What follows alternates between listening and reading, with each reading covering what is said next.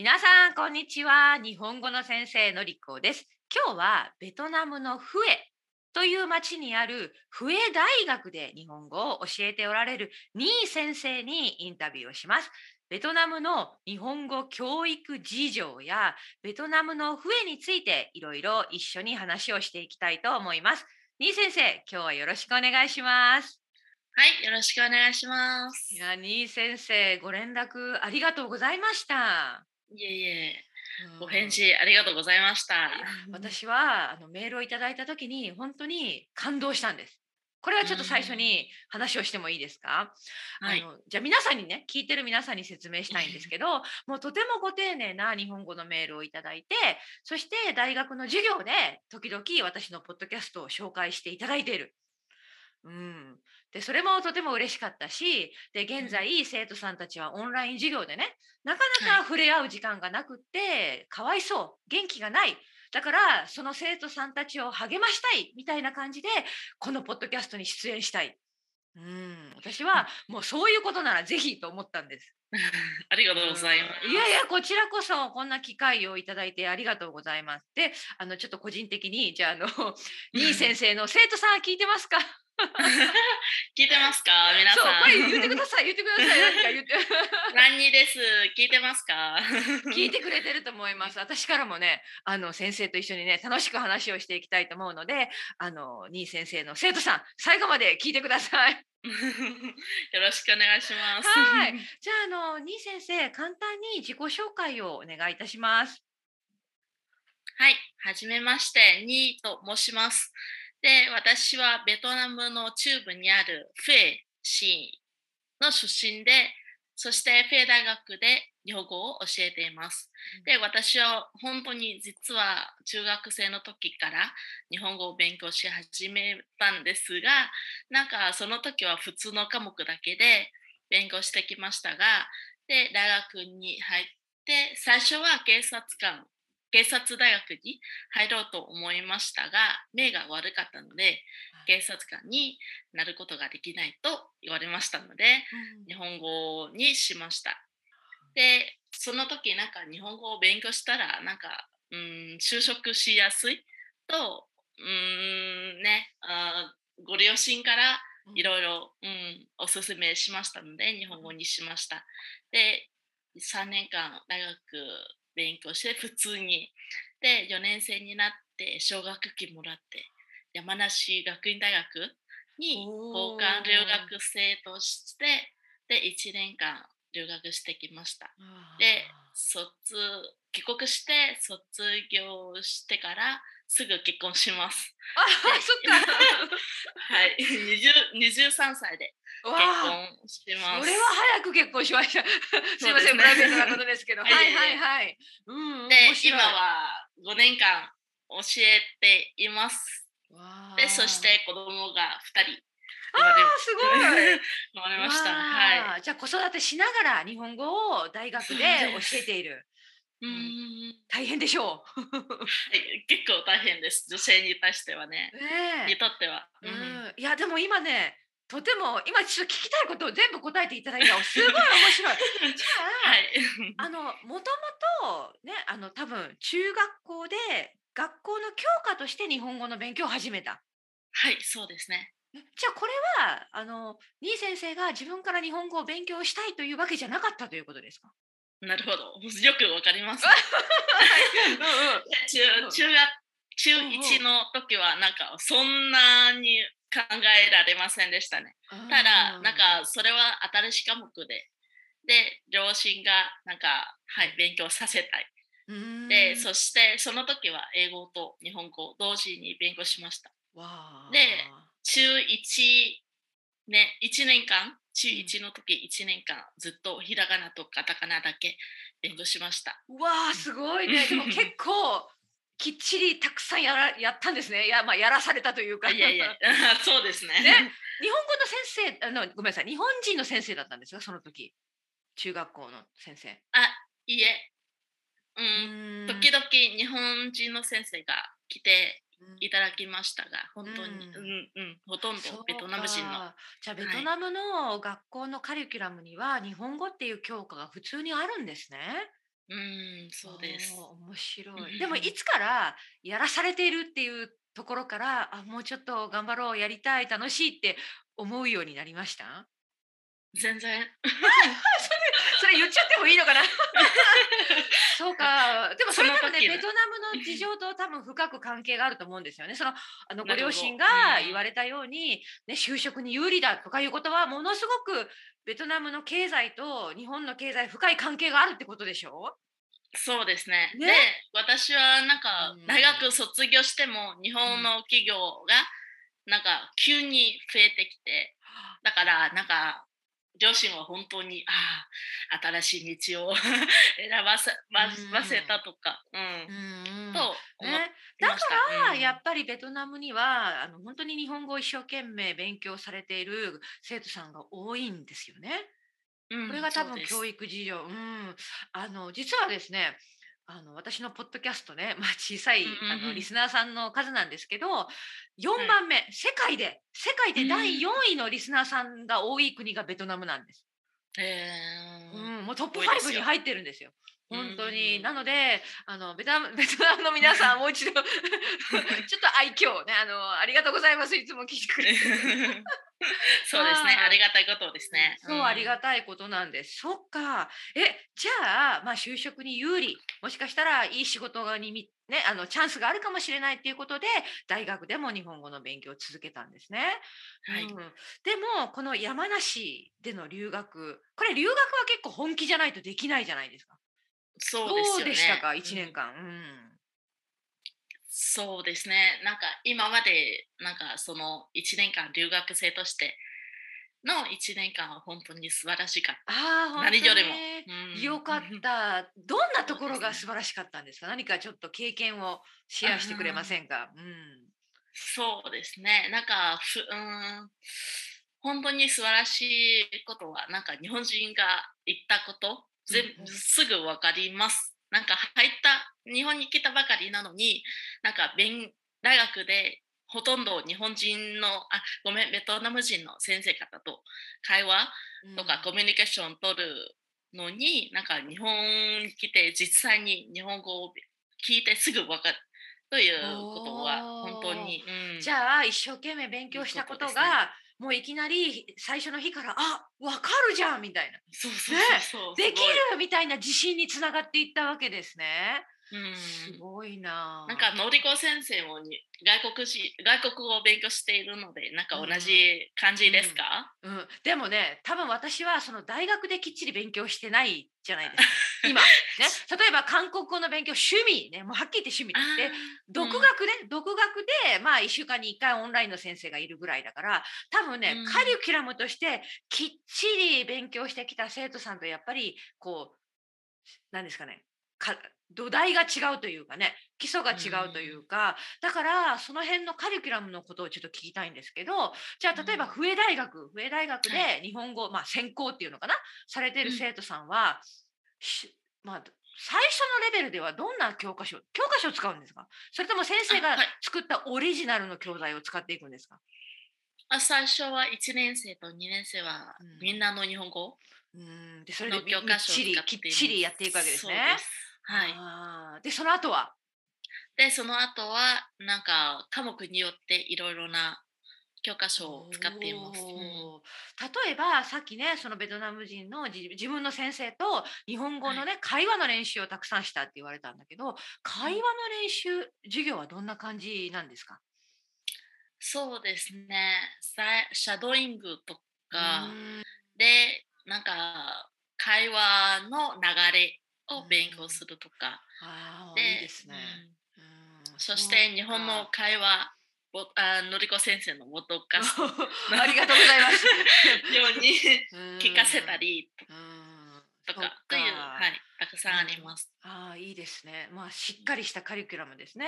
でそういうところで4年間きちんと勉強するから日本に留学した時にもあまり困らなかったってことですね。そうですね。全然困らないことがなかったんです。すごいうん、本当に素晴らしい。素晴らしいです。素晴らしいカリキュラムですねそれは。うんえじゃああの例えばもう少し留学について聞いてもいいですか？じゃあまああたくさんね、はい勉強されたと思うし、でもその友達ができるとかその日本での勉強以外の経験で何か印象に残っていることがありますか？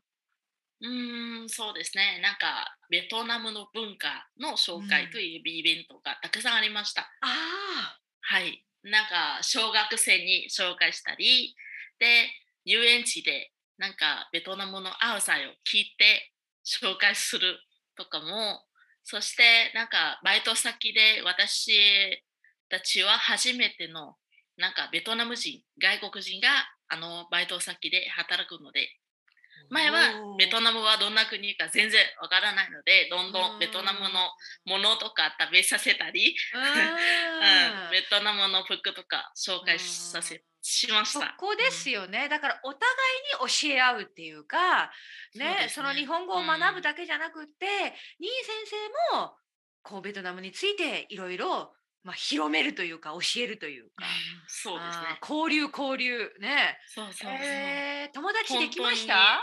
うん。ようん、たくさんできました。よかった。うん。あいいもっと面白いあ教えてください。うん で、いろいろなんか友達ができて、で、うん私の結婚式でみんな来てもらいましたよ。本当に？うん。これは素晴らしい話です。友達が結婚式のために日本から来てくれた。そうです。インドネシアからも、ロシア。からのあ、そっかそっか留学生仲間もね。いやはい。それは本当に素晴らしい。よかったね。もう、もう、もう、もう鳥肌が いやこれはもう留学が本当に成功したっていうかうまくいった証拠ですね。友達が世界中にできました。ううん。いやいい話をありがとうございます。うんで次の質問なんですが、そのはい日本語の先生に、その学習者から日本語に先生になっていったこのきっかけっていうのはありますか？だってその日本企業に就職するチャンスもあったわけじゃないですか。うーん、そうですね。で、日本、1年間日本に行って、なんか会社のね、働き、日本人の働き方、ちょっと自分に対してはきついと思ってたので、で、会社に 入れ、入ら、入りたくなくなりました。で、もう一つは、なんかいつも皆さんは教師は暇で、子供のお世話 の時間が、まあ、バランスですねバランス。そうそう まくよく言えばね。暇じゃない暇じゃないと思うんですけど皆さん。ね。そうそう、ねうんそういうことで。うん、そうそう。でね休みもあったりするから。うんうんで、2つのことで、そして私のなんかシェアスタイプ、うん。シェアタイプなので、なんか知識シェア、で文化、うん。日本文化シェア、そしてね、いろいろスキルシェアということで、か。い。自分が今度学んできて一生懸命したことを今度は生徒さんに伝えたいと思ったわけですね。うんあで素晴らしい。教師は一番いい仕事かなと、ああいいです。適当な仕事かなと思いました。うん。いいですいいです、うん。あの合っているということですね。ね、ねはい。うん。で子育てとも両立できるし、まあうん。いい話と思うんですよね。うん、ありがとどうですか？でも実際に5年間笛大学で教えてみて楽しいですか？本当に楽しかったやりがいがありますよね。はい、うん、大変だけどやりがいがあると思います。そうですね。うんあのどんな時にあ先生になってよかったって思いますか？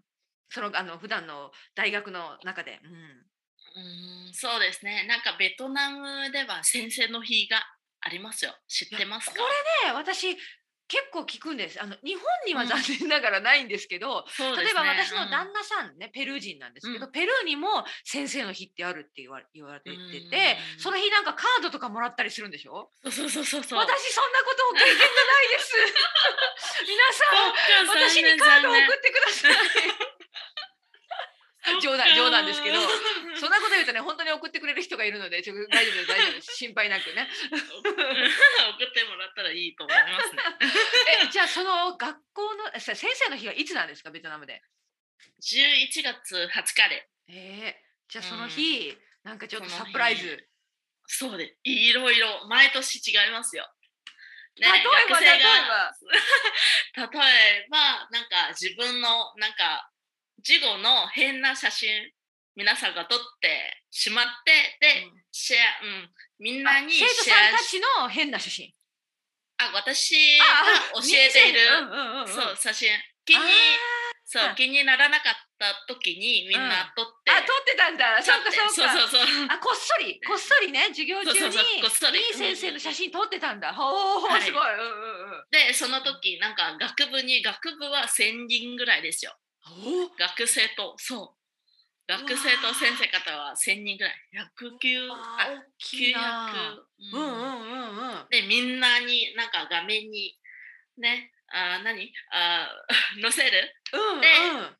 私のことはことについて話してもらいました。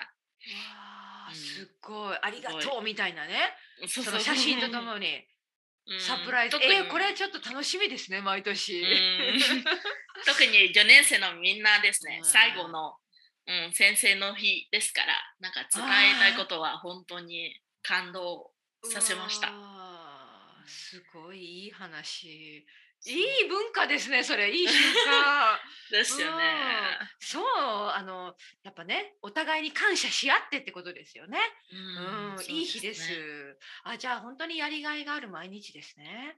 ううん。ん、じゃああの一つこれで実はねあの前もったあの前もってお知らせした質問票にない質問なんですけど はい、すごく気になるあのことがあるんです。その教師として語学の教師としてあの日本語が母国語じゃないけど日本語を教えてる先生世界中にもちろんいあ世界中にもちろんいるんです。もちろんいるんですけどはい。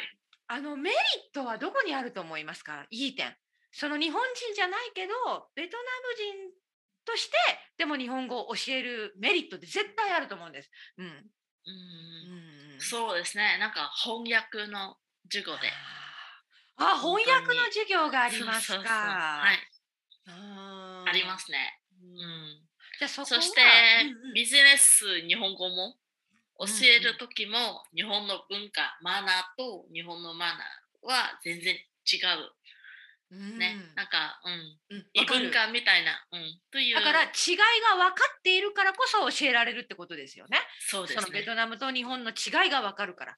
ううん。ん、確かにそこは強みだと思います。うん。だよね。で翻訳だってベトナム語のニュアンスも分かるから、ね、そこを細かく指導できるってことですよね。そうですね。うん。いやー勉強になりますね私も聞いていて。そうなんです。私はあの日本人じゃない日本語の先生がもっともっと世界中に増えるといいなと思いますね。うんうんなるほどはい、ありがとうございます。じゃあ、あの、オンライン授業について、まあ、現在の日本語、まあ、ベトナムのフエ大学の日本語はい教育について話したいんですけど、もう長い間オンライン授業ですか、やっぱり？そうですね。去年は6ヶ月ぐらい。で、今年は4月から。あ、去年、うん一昨年はそう6ですね。うんうん そうそうそう、まだね、あの新しい年になったばっかりだから大丈夫です。そうですねん。で、去年はずっと4月から年末まで。あの最初急にねもうコロナでオンラインにならなきゃいけないってなった時にニー先生どうでした？すぐに対応できました？自分の中で。そうですね。よかったのは、その時妊娠、うん妊娠産休に入って、あそうだったんだ最初のそのタイミングでした。うんはいはい。で、うん6ヶ月休むことができて、で、そのなんか休む、休んだ時間でう、んいろいろ研究 とか調べました。だから、そんなに。えうんでもそのにあの出産した後もねちょっとあオンライン授業になるからちょっと自分のねスキルを高めてこうって言って勉強されたんですね。はい、そう立ですね。派です。すごい。うんじゃあ復帰復帰した時に結構スムーズにできました？まあ、結構ですね。よかった。うんえーでもそしておうんうん若い、若いですから。うん、いろいろそれちょっとね私ぐさっときました。私若く若くないんですけど、冗談冗談冗談ですよ。いやいや、なんかなら慣れやすい。慣れるのこれはねうん、事実です。もう年を取れば取るほどいろいろな変化にね対応しにくくなるから、私も常にね興味を持って取り組んでるんだけどやっぱり若い先生と違いますね。そうですね。羨ましい。そうか。じゃあ実際オンライン授業ってどうですか？そうですね。やってみてもちろん、ううんんいい点もいいところも悪いうん。ところどう？もあります、ねじゃあそのいい点と悪い点ちょっと話していただいてもいいかな？うん。あそうですね。もちろんみんなが知った通りに、なんか学生が暇な時間で何回も勉強できるうんことと、だと思いますね。うんで、もう一つはなんか生活費や交通費が節約できる。ああ、うん面白い点ですね。そっかそっえか。ーじゃあお金は貯まるね。あとまあそのうんアーカイブみたいなこうあるマテリアルがあるからいつでもアクセスできる。ね。そうですねんじゃあ。それはいい点だけど、うんじゃあ、うんうん。で、そしてインターネット、うん、インタあごめん、日本人と交流できますよ。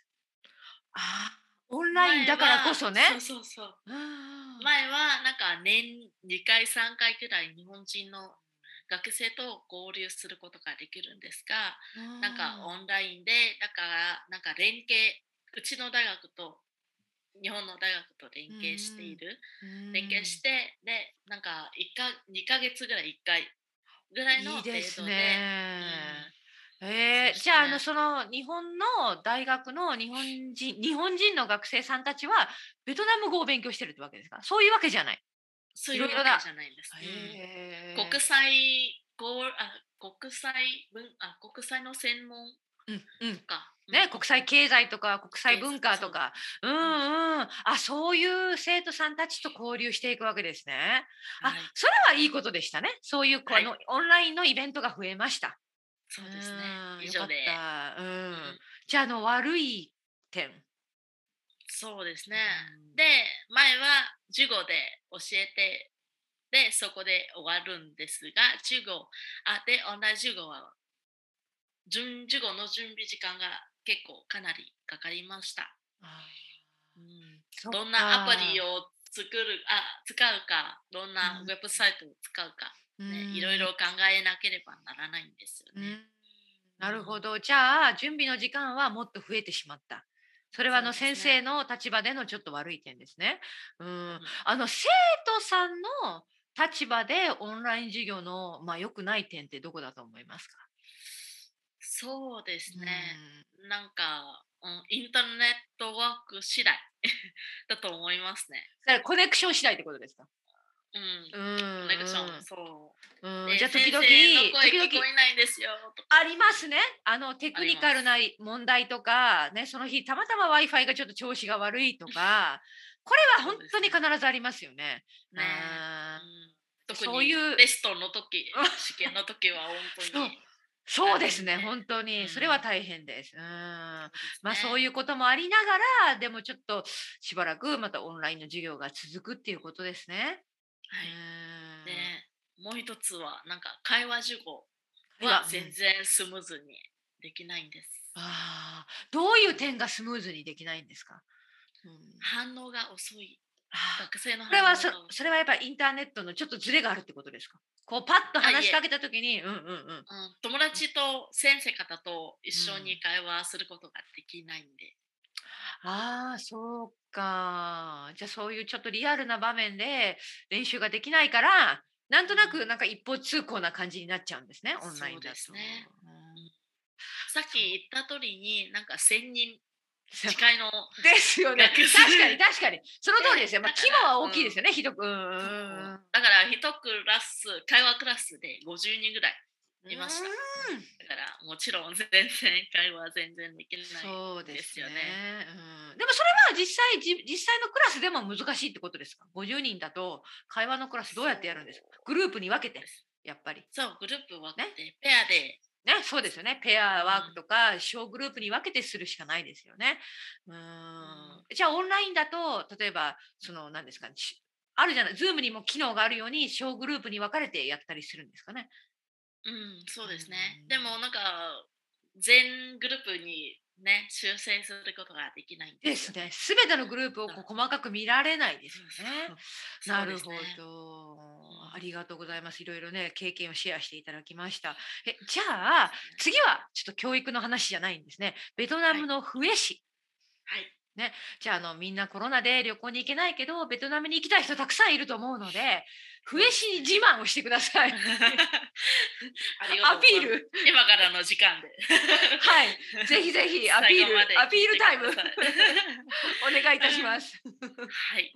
そうですね。なんかフェは日本の京都みたいなと町です。あそうなんだ。昔はベトナムのあ何首都でした。そうか、あ、いい例えですね。うんうんうん すぐわかりますね。わかる。これすごくいい。だから日本の京都みたい。ううんん。なんか伝統的なことがたくさん残ってるってことでしょ？はい、すごい。そうですね。だから、なんか、三年、あ、5年前か、秋人王様あの天皇天皇様ですね。そうそう、んんん天皇様がいらっしゃい。いましたよ。あ、そうですか。はいあ、そういうこともあるわけですね。じゃあなんかとても有名な歴史的な建物もある。そうです。うんえうんどんな建物が王宮も、王宮も。はい。あ今もあと残ってるんですね。て停留？停留、待って待って、停留？停留？王様の、そうあの王様が、あ、お墓があるの？はい、いっぱいあります。あじゃあ先祖代々その王様が亡くなった時にふ笛市にお墓のこう立派なものがあるわけですね。はい。あでも観光客はそういう王宮とかお墓にを見学できるんですか？できます。おおうんいいですね。あじゃあ見学もできます。うんうんじゃあそれ以外に何かありますか？うんそうですね。なんか伝統的なお町あなんか町なので、なんか2年1回フェフェスティバルというイベントがあります。うんで、日本のあベトナムの全国のなんか伝統的な文化を紹介するうん。イベントです。あうん。じゃあそんな大きなイベントが笛市であります。そうですね。で、日本の沖縄もなんかうん。学校？はい。はい沖縄のなんかちょっと楽器ですね。うんうんうんうん。あ、そうです。うん。うん太鼓。あそういうグループも来る。太鼓。太鼓、うん。うん。はい、も来てもらいました。いえろいろな国の伝統ね、特に伝統的な文化。のの紹介あそういうイベントがあって盛り上がるんですね。えはいそのイベントは何月にあるんですか？普通は3月、あ4普通月。は3月4月春のシーズンですね。そううですね。なるほどで、その時。はフェはいい天気で。あじゃあベストシーズンね行く旅行するのにそう3月3月はい4月が。そうですわかりました。え、あのー私はやっぱりね食べ物が気になるんですけど、食べ物はどうでしょうか？